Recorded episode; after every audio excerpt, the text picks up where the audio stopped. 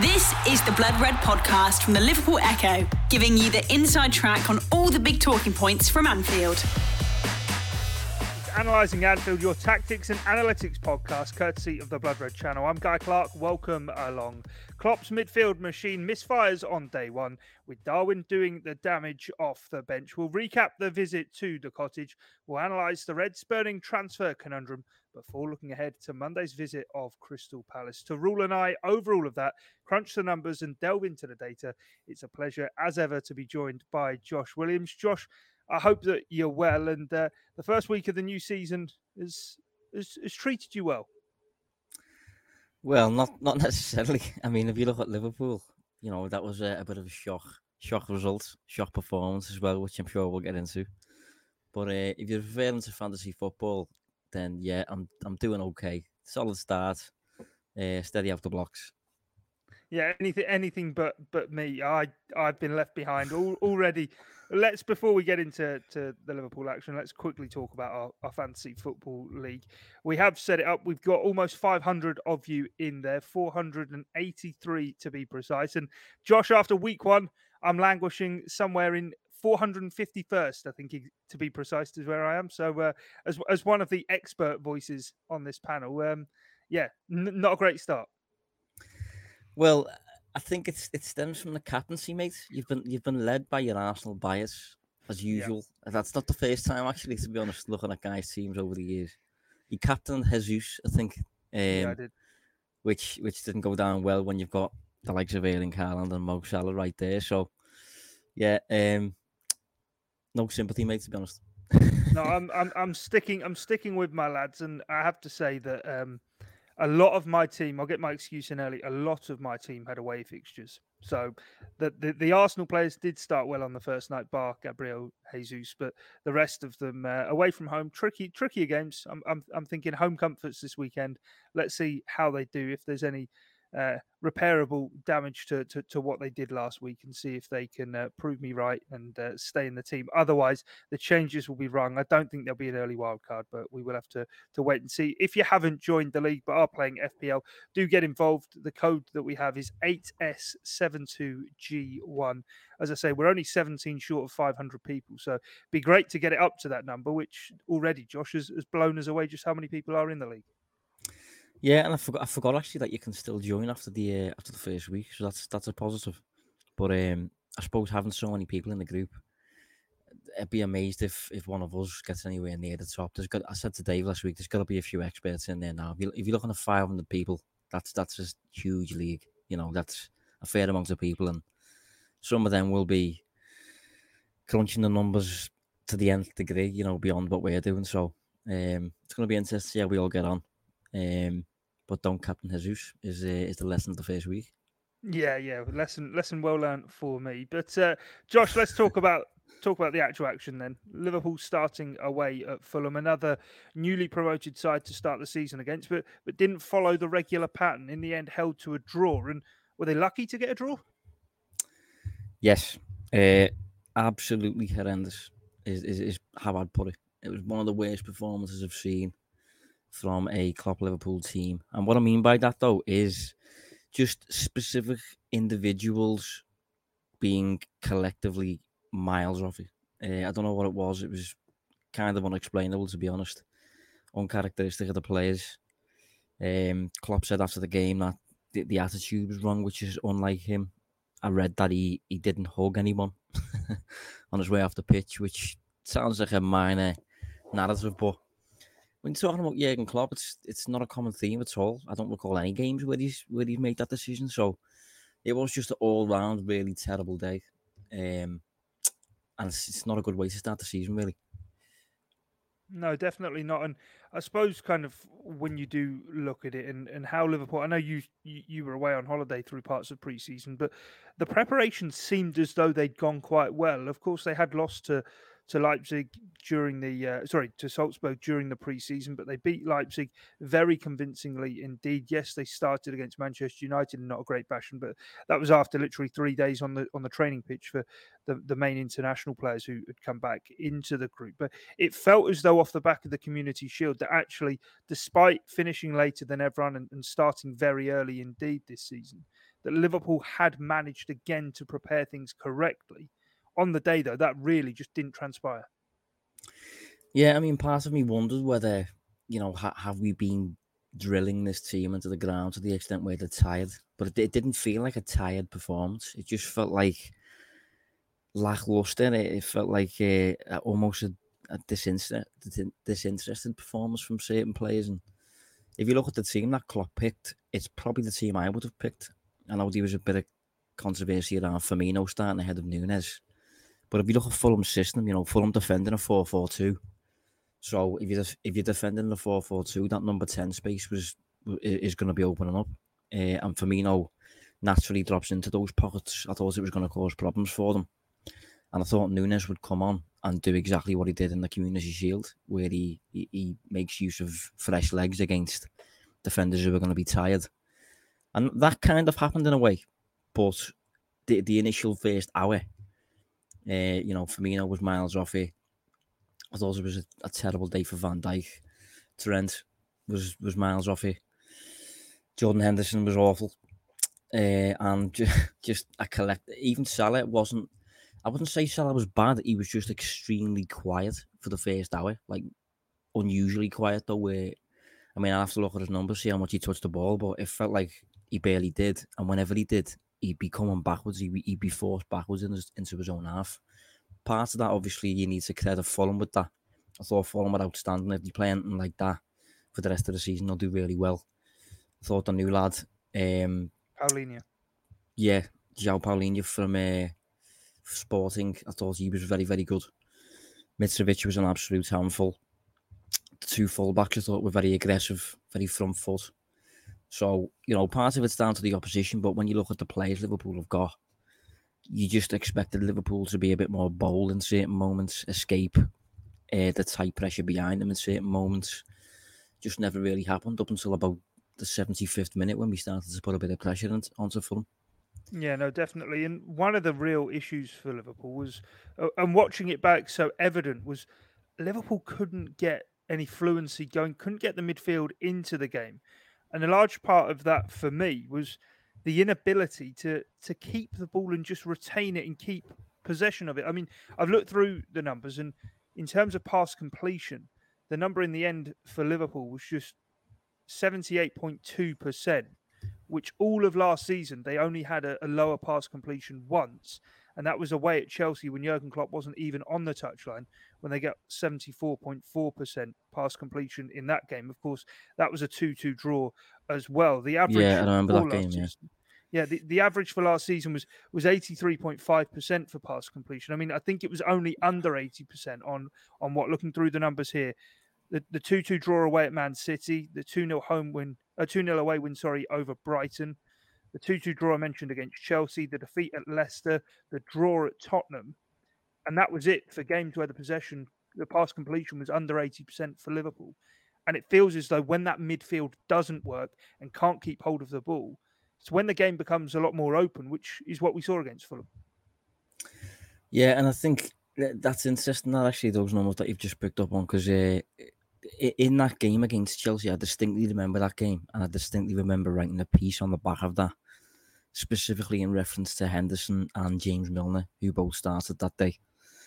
Um, I think both players on the day, despite playing in central midfield, I think they both posted pass completions beneath seventy percent. I think, um, and Liverpool end up with with virtually no control in the game, and you know, it's no shock really, is it when you think about it? And in this game against Fulham, Milner obviously started on the bench, but Henderson again had another one of those games where he's just he's almost consumed by the chaos. He, he, he's a little bit, um, you know, the tempo.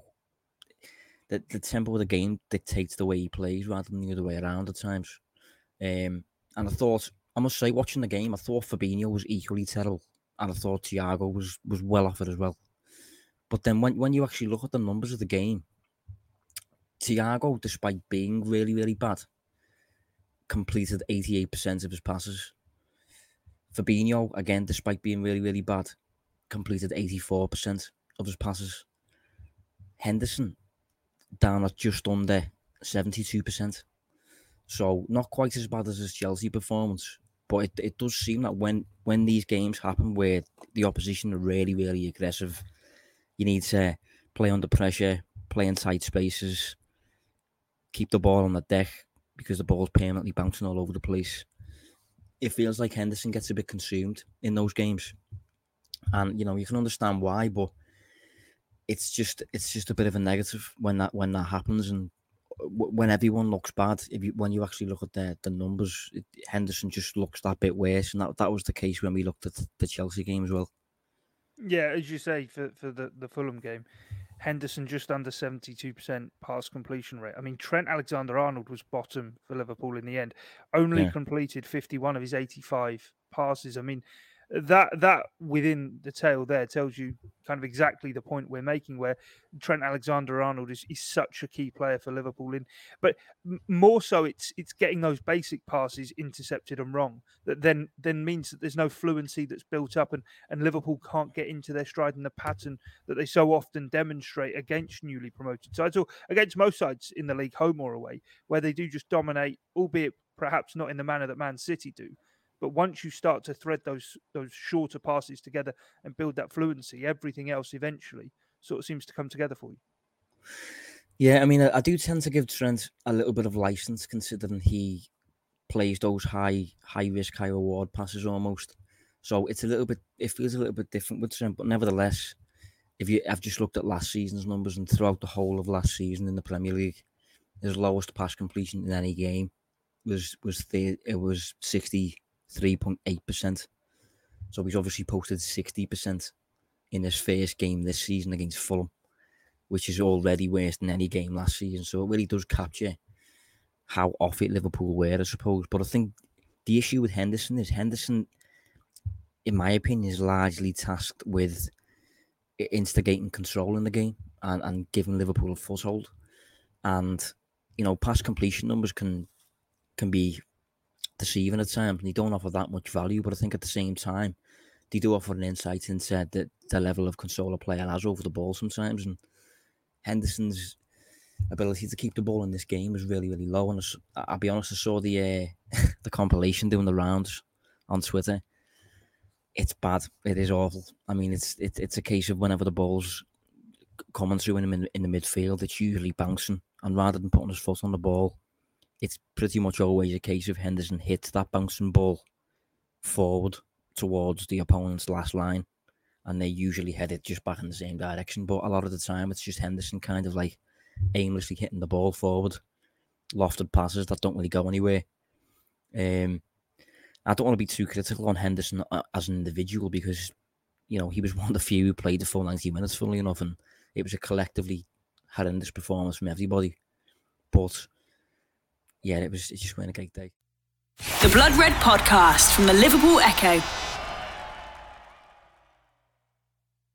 So we've discussed the lack of control Liverpool had then through the course of the game and how they struggled to to really exert that over Fulham. What about the goals then? Let's analyse the ones that were conceded before we talk about Darwin Nunez and the impact he had coming off the bench. I mean, uh, where are you where are you kind of laying the blame lines in terms of the goals conceded. Obviously, one of them's a penalty, and you said Mitrovic was a handful. He obviously got himself two goals, but for the first one, the cross that comes in, maybe more can be done to stop the cross. Maybe the header can actually be stopped as well. But of course, a, a lot of kind of responsibility has been put at Trent Alexander Arnold's door again because he's been beaten under a high ball at the back post. Well, I'll be honest. I think that one's a little bit harsh. Um, I don't think he, he paints himself particularly well in the moment. But that is a difficult situation to deal with when it's Alexander Mitrovic who's coming in behind you, who's like six three or or six two or whatever. You know, fair bit of weight on him, great in the air, very aggressive player, and the ball's hanging up in the air as well. So I actually felt a little bit sorry for Trent there, and I think the large majority of fullbacks in that situation would almost not stand a chance. I do think you can look at Robertson and suggest that he should have stopped the cross, and I think I also would, would lay a bit of the blame on Alisson's Alisson's door. Um, not not many people have talked about Alisson in reference to the goal, but I think he, for, for me, he should save it. Um, uh, long term listeners of the show will know that I'm usually I can be quite uh, demanding when it comes to goalkeepers. Alisson is absolutely ridiculous. You know, I've got no issues with him whatsoever. But in that moment, for me, he usually steps up, and uh, if Mignolet uh, does that, I, am all over him. So I have to do it with Alisson as well. So I think the, that that was just all round again a, a bad goal. But what I did want to touch on though before we touch on and else is um, I've just said Liverpool's performance was horrendous and all that sort of stuff, right? But what's interesting is if you actually look at the numbers attached to the game, which obviously we do on this show, it doesn't suggest as much. So the expected goals on the day, Liverpool posted 1.9. That's that's really not bad. Um, Liverpool's average last season was 2.2 per per match, and Liverpool scored two goals from that 1.9, which is exactly in line with what you'd expect. Fulham, if you remove the penalty, only generated about 0.6 xg in open play, and that, most of that was was the Mitrovic header from close range. Um, so uh, what, what I wanted to touch on was, although Liverpool were, were, were miles off it, it, it is really interesting when you actually look at almost what matters in a game. You know, shots at one end compared to shots at the other end. Liverpool still generated more than enough to run out winners at the end of the game, and Fulham only generated enough barely even for one goal, never mind two. So it, I wrote a piece on it during the week actually, just kind of like how bad the Liverpool have to be to, to lose because yeah. you know Liverpool ended up nearly winning the game. I, I take your point, and that was why I, I kind of started by, by talking about the, the pass completion rate because it, it felt more, as you said there, from from a Liverpool perspective, it was horrendous in that regard of Liverpool shooting themselves in the foot with a lack of control, as opposed to not being able to to get out or play because Fulham were all over them. For me, it was a lot of Liverpool's own misgivings that meant that they they, they didn't push the game in the manner that it did. And then that's maybe where you bring in the intangibles of a newly promoted side at home for their first game back in the Premier League.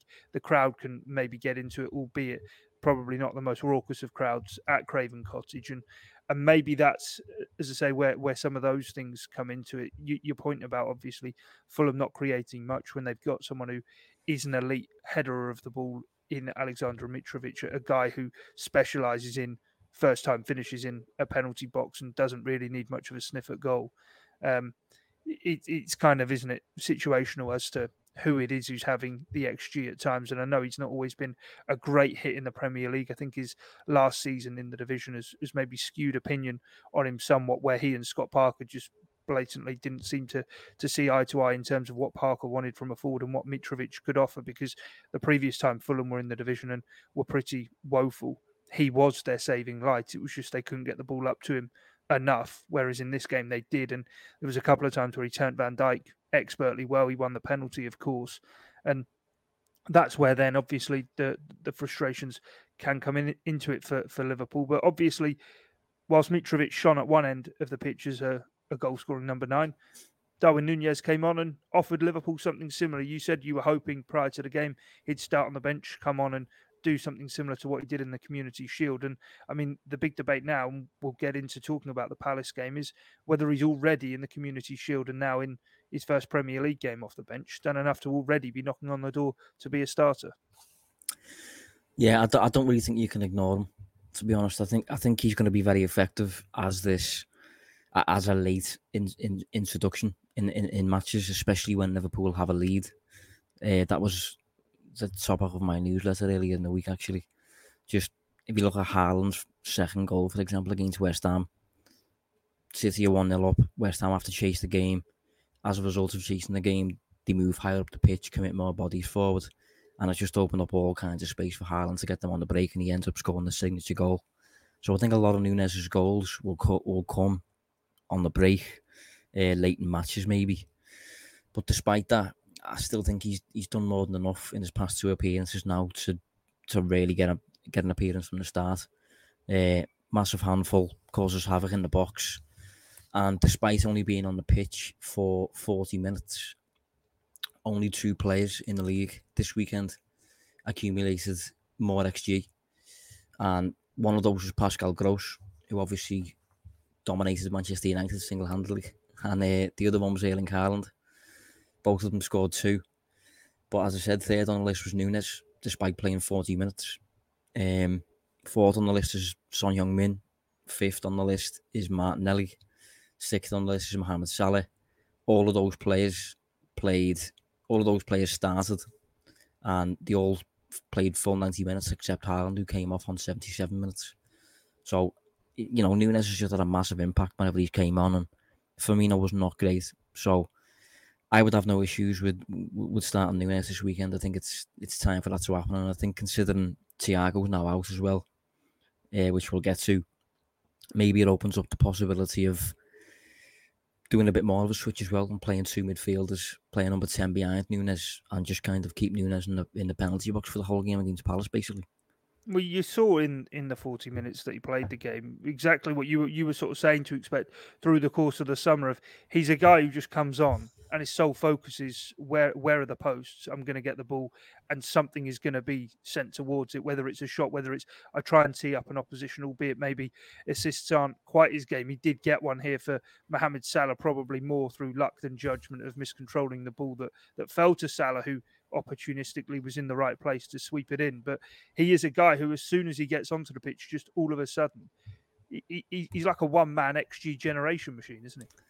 He is exactly that, yeah. He's he's like a magnet, and his his movements is arguably his best trait. I've been really impressed by his movements. Um, you know, his, his number of his number of shots so far for Liverpool in, in the Community Shield friendlies and things like that.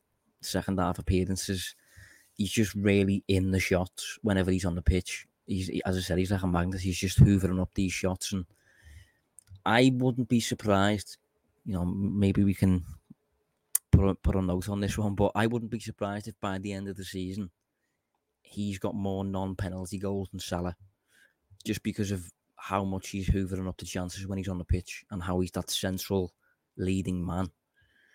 Just obsessed with Salah's got a lot more to his game than Nunez. Salah can create and um, progress the ball in deeper areas and things. I think Nunez is that finisher, and I think Klopp will, will use him like that.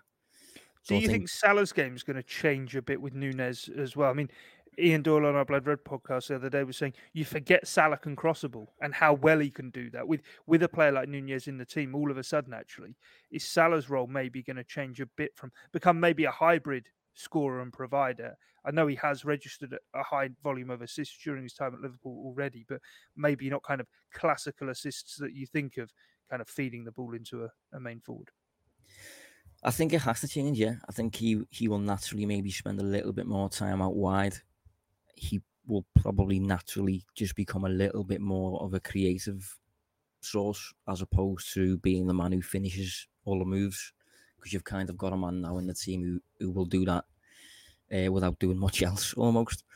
Um, so if you, if you actually look at Salah's game now, I mean, in that 40 minute spell with Nunez, inside something like the first 10 15 minutes, he created the same chance for Nunez twice, identical.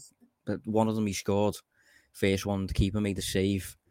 But that that early first time ball from the wing to the near post with Nunez already on his bike because he's anticipating it, looks like it's going to be, you know, a, a, new pattern of play, if you like, for Liverpool to use, considering just Nunez is just such an expert mover when he's off the ball and he's so quick as well that he can just sneak in.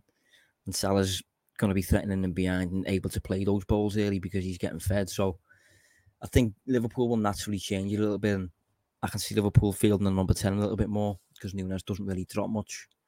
So it's going to be interesting to see how things work. But I think considering his impact early on, it's it's I, I really don't think you can go into the Palace game with Nunez on the bench.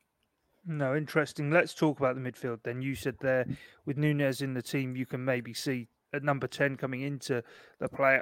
I have to say, I'm of the opposite mind. I think the 4 3 3 will be the way Liverpool continue to go, but perhaps to feed into your point, not one number 10, but two in the, the two wide midfielders, especially if Thiago is yeah. out, that those two players either side of Fabinho really get high. Thiago, obviously, it's not his, his game. He does naturally sit deeper and pull the strings from there. But Jordan Henderson didn't have the greatest of games against Fulham, as we've already noted.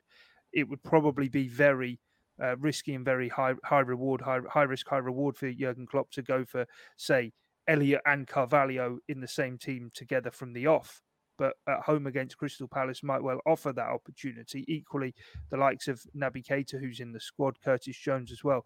It does feel as though Liverpool do have the profile of player actually there, where they could play in a similar manner, a midfield setup to what Manchester City often do. Yeah, it's a good shout actually. It's it's something that you know further down the line, maybe a bit more in the future when they've when they've matured a little bit. Maybe you could see th- those two number eights for Liverpool being a little bit like you know, the early Pep teams with with David Silva and Kevin De Bruyne because they, they were naturally referred to as number 10s widely. You could probably say the same about Harvey Elliott and, and Carvalho, but they're both playing in number eight roles at times. They're both teenagers as well. So maybe further down the line, uh, they're, they're going to move into those roles and, and become a bit more a bit more like that. But overall, I think Liverpool have options. You know, Liverpool there's different ways Liverpool can, can cope with Thiago's injury, but obviously a lot of the talk at the minute is to do with buying a new player, and I just find that talk a little bit frustrating. Personally, I think it's eh, if you didn't think Liverpool needed a midfielder, a midfielder before Thiago's injury, you should probably think it now. It, it should be a case of Liverpool are, getting a midfielder full stop, and it and regardless, basically. Um, there's different ways before... to solve this in the squad. The Blood Red Podcast from the Liverpool Echo. Yeah, before discussing kind of the the potential of a, a, player coming in, there's a couple of names I want to put your way in that regard. But do you think the midfield, if it were to change with Nunez playing higher and effectively unlocking those two number eights and, and letting them play higher, that that would that would maybe actually enable Naby Keita to really show some consistency within his game? Because I'm I'm not saying that Roberto Firmino has prevented that from happening because he is able to link with him. But so many of the the compilations, the highlight reels, what people were getting excited about Keita before he arrived at, at Liverpool from Leipzig was how he was all action around the midfield. Yet actually, it feels as though maybe the midfield in which he came into, he was probably a little bit confined within. And if that midfield, the space opens up there, actually, might see on a more consistent basis because we've we've clearly seen over his time at Liverpool some great performances. It's just been a lack of consistency from him, and albeit a caveat, it would saying I know he's injured at, at this moment in time. Yeah, potentially. I mean, Nunez's introduction w- will impact the, the, the, dynamics in the midfield just because he, he will play on the shoulder of opposing defenders. He will drag them back towards their own goal, and that will create space on a number 10 areas, basically. So there is naturally going to be space for Carvalho to use Elliott, Thiago, Henderson, Keita, whoever it wants to be, in those kind of on the edge of the final third in the centre and half spaces and things like that. There's going to be space to use there. But in terms of Keita, I don't know. I, for me, he's he's a very high risk midfielder if you if you want to let him play his natural game. Because what his natural game is, or was at least at Leipzig when he was becoming this star, was he just kind of assumed possession in the middle of the park and just went and dribbled past everybody. And I think he's very good at doing it. And in the Bundesliga, obviously, he was deemed to be to be worth that risk, one of the team's main creators and things. But if you if you get him to do that in England, especially considering there's creative players around him in the team already in terms of like Trent and Salah and things like that. Getting Keita to do that in the middle of the park when he could potentially lose the ball and immediately concede a uh, a counter attack. I'm I'm just never sure Klopp has really considered that to be worthy, uh, considering you can take risks other ways in the team without really suffering from counter attacks as easily. Um, I don't know. I mean, it'd be interesting to see if Liverpool moves towards any kind of 4 2 3 1 because Keita did first emerge at Leipzig as part of a two. And I think it was, it might have been Diego Demme I think is how you pronounce it. I think he was more of the holding player out of the two, and Keita was the the man who occasionally joined the attack by carrying the ball forward. And I think if you put that in Liverpool context, it would be Fabinho sitting and Keita driving forward as part of it too. But I don't know. It's going to be there's yeah, multiple ways this, this can go, really. Isn't Yeah, he's also obviously had four years at Liverpool now, hasn't he? And his injuries have, have probably taken their, their tear, wear and tear on him in terms of that mobility, fluidity yeah. of, of, of quite jinking around players and slaloming his way around challenges. But which is what one thing I wanted to, to, to kind of get your opinion on. But in terms of names, then you mentioned one solution that a lot of people were obviously jumping to was still in August, 20 days left of the transfer window. He's potentially bringing players in. Now, Matheus Nunes of Sporting Lisbon has been linked with the club. Is he the profile of midfielder that would, would suit into maybe the direction Liverpool are travelling? And another who really intrigues me is Nicolo Barella of Inter Milan. Yeah, well, I wouldn't be surprised if, if Liverpool had insisted in both of those players. I think the, the, the, the club do like both, I think, especially Barella. You know, for some reason, the likes of Klopp and Lijnders in particular seem to talk about Barella like he's our own player sometimes. Um, but I think he's just got a, a bit difficult to acquire in terms of leaving Inter Milan, and I think he's on a fairly lengthy contract off the top of my I think he's got. I think he's got three years left. I think. Yeah. Okay. Well, maybe with players like that, it makes sense to wait until I've got two years left before making a move, just to save a bit of money, basically, like we like we seem to be doing with Bellingham. Um, Nunes is another good player. I do like the look of him. I think he he, he would probably be a, a sensible Liverpool target. Seems to be contracted until 2026, which is another four years. But the main is that he's got a release clause. Uh, some people have said 40 million, someone said 50, someone said 60. So God knows what that is. But 23 years old, Portuguese league, which we know Liverpool are fan uh, are big fans of. Um, centre midfield, really capable, really well rounded. I, I can see Nunes, but I can't see. I, I, believe the club basically when they say this summer, it's it's not going to happen. I, I, believe what they're saying. I don't think it's uh, you know a, a red red flag or anything like that. Yeah, no. Barella just looked at his contract. He's, he's 26 as well, so four years left on on his deal. So, as as you previously said, those deals can be notoriously difficult to do. I mean, would it, it it would leave Liverpool maybe with a bit of an undertaking next summer? Obviously, awaiting whether or not Naby Keita is going to sign a new contract. Harvey Elliott today has agreed a new contract with Liverpool. James Milner's into the final 12 months of his deal, so too is Alex Oxlade Chamberlain. I mean, if Keita were to move on as as well as Oxlade Chamberlain and Milner at the end of the season, and that's all hypothetical, that would be three going out. Yes, it would probably create more room and more more game time for the likes of Jones, Carvalho, and Elliott to absorb, but surely there's going to need to probably be at least one, if not two, additions in that midfield. And is that not quite some undertaking to do to a midfield given it, it seems to be a midfield that is creaking at either either age of the, the age spectrum. There's a number of players over 30 or around the 30 mark, and then there's a number of young kids. Do you, do you, do you see where yeah. I'm coming from? It feels to me as though somebody needs to step in in prime years of their career in there. Yeah, you need a player kind of in the middle, I suppose, don't you? Who's, who's not quite yeah. a teenager and, and not quite over the hill. Uh, yeah, just just to be clear, I, I do think Liverpool need a midfielder. You know, that's pretty obvious my, my big thing is just first of all, I, I trust the club and, and how the club recruit. And my big thing has always been if, if the right player isn't there, don't don't force it by, by going and getting somebody who is just gonna plug a hole basically and rule you out of signing a better player in a future window, for example. Like if Liverpool were to go and get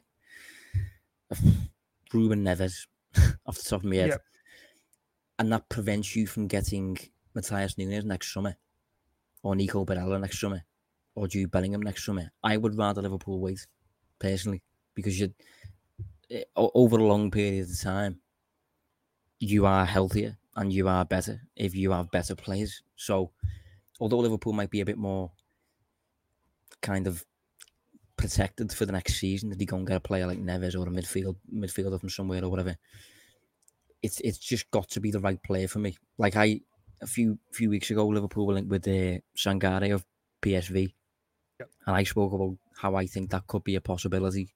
I've looked at him before. I like him. I can see him being Liverpool target and things.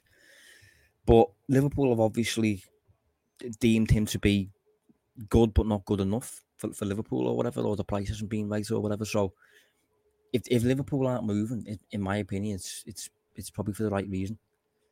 I mean, we'll have people listening to this screaming, saying, well, back on the 1st of January 2021, Liverpool were top of the Premier League at that time. They were, albeit City had two games in hand, they were a good seven points clear of Manchester City at that point. So if they won their games in hand, there was only a point difference between the two sides, but they didn't strengthen the defence. They saw the defensive crisis get worse and then brought in the likes of Ozan Kabak and Ben Davies, who between them obviously didn't feature all too much. And in the end, it, it, it didn't really work out. Liverpool managed the situation to have parachuted even further down the lead to uh, the league to rescue Champions League qualification, but never continued where they were at on New Year's Day, as I say, when that yeah. transfer window opened.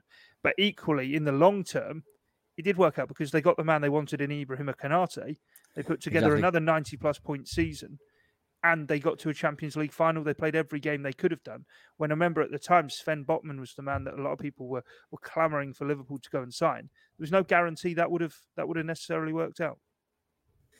Exactly, and you know Liverpool. I think most fans would look at Konate and be like, "Okay, sad." You know, Liverpool have got it right there. He's a top prospect. Could be as good as he wants by the time he's 28, 27. Uh, he's going to be a top top player. Liverpool got him for something like thirty five million. Absolute snippet. You know, Man United have just paid fifty million for for, for a lad who's five foot nine at the back. Cucurella's just gone for sixty million.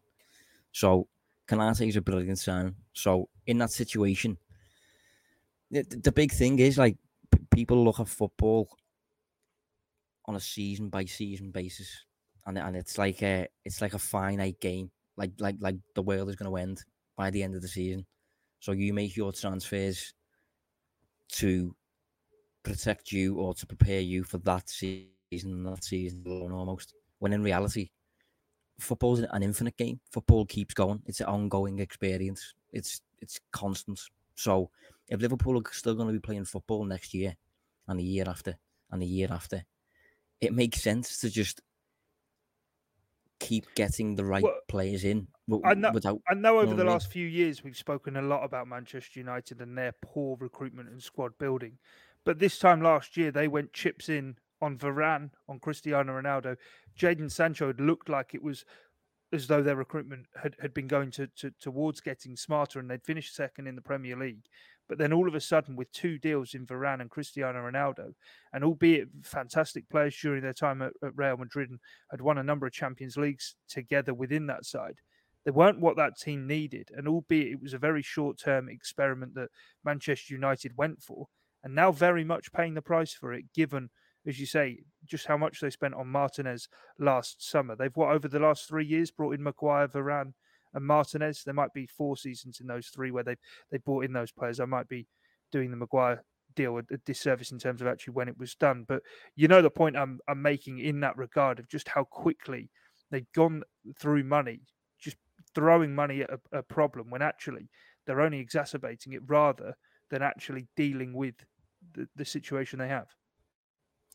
Yeah, and when, when you get in these players, they just occupy spaces in the squad that a a player from outside who you who you're also interested in, who's potentially better, could have occupied. So this is why it makes sense to just to, to always wait for the right man, essentially, to, to make the right sign every time. Because if you get it wrong, or if you sign a player who's all right, but he's not particularly great or anything like that, he's just occupying a space in your squad, and it just blocks. Like, say for example, if Liverpool um, if Liverpool went and signed Timo Werner a few years ago, who is fine, by the way, you know, I, I still think he's a, a good player. I think he would have done well at Liverpool.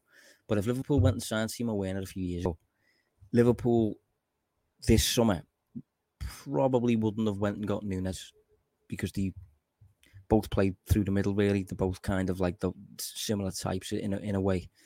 So you know, Werner could have been good enough for us to want, for us to ne- never want Nunez, and and Nunez might end up being a flop. You know, God knows. But what what I'm getting at is the the transfers that you make now will will have a massive impact on on who you can get further down the line. And if, if I just don't want Liverpool to, to ever Liverpool in a too much of a healthy position right now to, to force it like uh, like someone like Man United, for example. They, they clearly need players that they are clearly desperate for a bit of an overhaul there.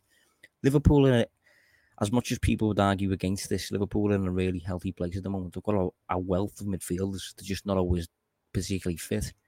But there's a, a number of options in there. So I don't think Liverpool are in a position where they need to go and sign some form of stopgap like Saul Niguez, you know, who joined Chelsea last season and just didn't do anything for a full season. You know, I, don't, I, I just, I've never wanted Liverpool to go down that route personally. The Blood Red Podcast from the Liverpool Echo. No, you'd rather see someone like Carvalho maybe pushed in a little bit earlier than expected, but knowing he's got the quality to deal with it to actually see if he does develop a bit quicker than perhaps expected. But before we go, let's talk about the game on Monday night. Crystal Palace heading to Anfield, the first home game of the Premier League season for Liverpool. Josh Palace obviously opened up the Premier League season being beaten by Arsenal at Selhurst Park. What are you expecting from them? They seem a bit of a different proposition from last season, given Conor Gallagher, who was such an influential part of their midfield, is now back at Chelsea. Yeah, well, I, I do like Palace. I'll be honest. Uh, I, I think they're a top club, and I think uh, the recruitment that they generally are doing since probably last summer has been really good. I like the players that they've got in in terms of the core, especially. I watched the game against Arsenal. I thought they were okay. I thought Arsenal probably deserved to win. I'm not sure it was a it was a a two 0 I thought Palace might have snuck one. I thought uh, Andersen was very good at the back really impressed with him. And those long diagonal passes in the direction of Zaha could cause a problem for Trent in those because it, it'll result in one v ones really, and, and Zaha's difficult to deal with one v one. Um, I mean, have you got any info to pass on, mate? I'm sure you you was a keen watcher of the game. Yeah, no. In, in terms of what they did, I thought. Do you think it was I a thought, deserved two 0 I, I do because I think first half I thought Arsenal were in complete domination until yeah. Aaron Ramsdale just changed the, the course of the game, dwelling on a uh, on a pass back to him just before half time. Palace came into it. Second half, I thought Palace had a lot of the ball, but I thought Arsenal shepherded them around the pitch very well. I'm struggling to really note and remember any clear cut opportunities for Palace where you thought, right, that was where they could have got the goal. I, I'm, I'm a keen believer teams can control a ball out a game by shepherding the opposition around the pitch. And I thought yeah. with Saliba at the back, I thought Arsenal did that expertly well. But in terms of Palace, I think that clinical edge at the top end of the pitch is maybe something they miss. I think they have the chaos factor with John Philippe Mateta, but I don't think at Anfield he's, he'll, he'll probably, should Van Dijk and Matip look after him correctly, won't really be able to get into the game. I think Odsonne Edouard is, is decent without really fully convincing at that top end of the pitch. And as you say, I think the danger man is Wilfried Zaha, and I think Trent Alexander Arnold will be able to to really lay to rest that idea that a he's not a great one-on-one defender. Trent Alexander-Arnold is is also a fantastic covering defender. Any balls put into space, he often wins the foot race, and he's the last man back there for Liverpool, which is is something that I think a lot of people just forget and conveniently forget about his defensive abilities.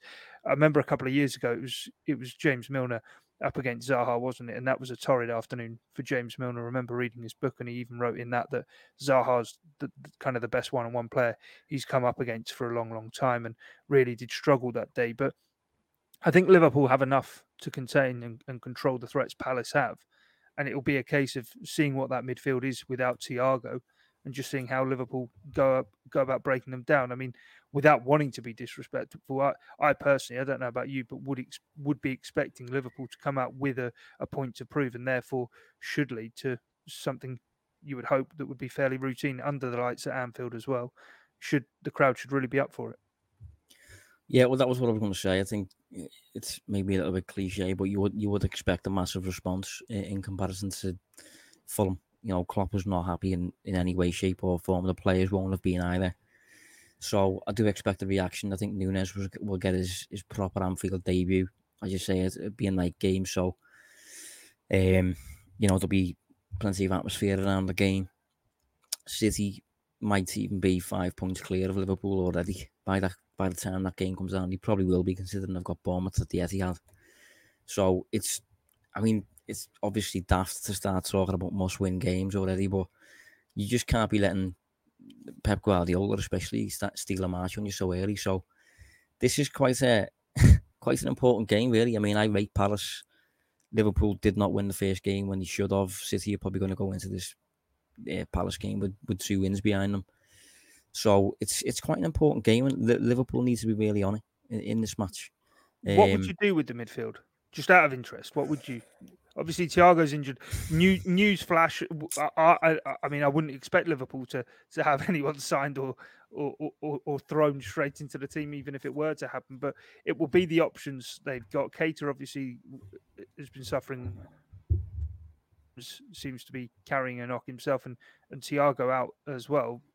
Alex Oxlade Chamberlain on the injury list already too. So maybe not all too many options, but probably is it a, a straight shootout between Carvalho and, and Elliott?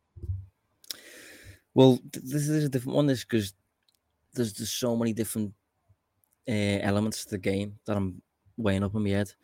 So I would be really tempted to go four two three one because we now don't have Thiago I think Henderson is probably a better six than a eight. And if he was to play in a 4 2 3 1, he would be allowed to just kind of play within his limitations almost. Liverpool have Carvalho, Elliott, and Firmino as 10 options, and Nunez doesn't drop into those spaces. So I think I'm, I'm at home. So I think the option for 4 2 3 1 is right there now. Having said that, Zaha is a problem. And you're probably going to have to double up on. And if you're doubling up on him, that means you probably want number eight on the pitch so that Henderson can kind of shuffle over basically and support yeah. Trent. Um, the issue with that is if Henderson kind of then probably has to play on that side, um, which means that the left side of the midfield spot where Thiago usually plays is going to be the one that's open, and that's the one that Elliott doesn't usually occupy. Elliott usually plays on Salah's side of the pitch. So maybe it's going to be Carvalho considering that. Maybe it's going to be exactly the same as Fulham, but Carvalho in place of Thiago. But then you have, I, I, I like the thought of Elliott playing. You know, is it a coincidence that he just got a new contract? That maybe it's a bit of a kind of like a you're the man now type thing. On the four two three one shout with Thiago not playing as well, and I know it's a nuance, but that's that's what we're here to do is talk about those nuances. Is how much of a difference do you think it would be though for Fabinho, who has taken not so long, but for so long now at Liverpool after transitioning for a while, getting used to playing as a single pivot, going into a double pivot? If Thiago's there, I get it. He can occupy that left hand side of the pitch. Moving out to the left is natural to him. That's what he does in the 4 3 3. But if it's Henderson and Fabinho, which one of those are you putting on the left hand side of the partnership? And is that is that part of their natural game? And does it affect the the defensive structure or even the attacking progression of of getting the, the play started of just drifting out to that side and supporting Robertson or occupying those areas of the pitch? Yeah, I think I think Fabinho will will generally be okay personally. You know, he, he does have a few years behind him playing in the double pivot. And although it's although it would mean he's now playing with a partner, his actual role wouldn't change that much in terms of he would still occupy those deeper areas, provide a bit more of a a, a governing figure from deep, just putting out fires and things like that and letting other players play. It'd almost be a bit more of a change for Henderson, really, because Henderson would go from, you know, occupying high spaces in the final third, box to box, um, little bit of responsibility to create. He'd go from that to kind of just overseeing everybody else do, do their thing in the final third almost. So, but having said that, I think the two of them could operate as a pair, and I think Liverpool will be fine. Maybe for this game in particular, if you do do that, maybe you put Fabinho on the the right side of the pairing because that's the side that has on, so it's yeah. it's more threatening, obviously. Um, but I'm not sure if uh, if Palace are playing with a number ten at the minute in Eze. Is Eze playing as number 10 or is he playing as an 8? Because if he's playing as a 10, that'd mean he'd play right behind a double pivot for Liverpool, which I suppose could be a problem. But these are all the things that, you know, Klopp has to weigh up in his decision making. But it's, it's not ideal that Thiago's out but there is plenty of internal ways of solving this. I'm just not really sure what he'll go for. Yeah, so Palace, I did play as a 10 against Arsenal, they had Jeffrey Schlupp and is kind of deeper midfield players, albeit Schlupp was kind of shuttling around and trying to get up and support Eze in building attacks, and Doucouré was kind of anchoring that midfield. But yeah, it will be interesting. Right, before we, we wrap up then, prediction time, Josh. What's the score going to be? Um, I do rate Palace, but I think after Liverpool's start, I think they almost have no choice but to be right on it for this game. So I'm going to say 3 0. But yeah, I wouldn't have. Say... I wouldn't have said that if Liverpool won last week. yeah, I'm going to say two 0 I think it will. I think Liverpool will do it. I think they. I think they'll just have too much for, for Palace in the end, and we will have to to wait and see. Who are you going to? Who are you going to captain, mate? The Egyptian king. Not not you told me earlier. Not not Jesus. Lesson learned. okay. Don't, okay. Don't captain Jesus. There is again for those watching, and I'll, I'll read it out for those listening. Our analyzing Anfield Fantasy Premier League code is eight S seven two G1. It will also be in the description. If you do want to join, albeit as a latecomer, we are looking to, to see if we can get the league up to 500 people. And by the end of the season, see if I can finish in 500th place. We'll have to wait and see if that is how things do play out. But for myself, Guy Clark, and Josh Williams, thanks for joining us on this edition of Analysing Anfield. Until next time, it's bye for now. You've been listening to the Blood Red podcast from the Liverpool Echo.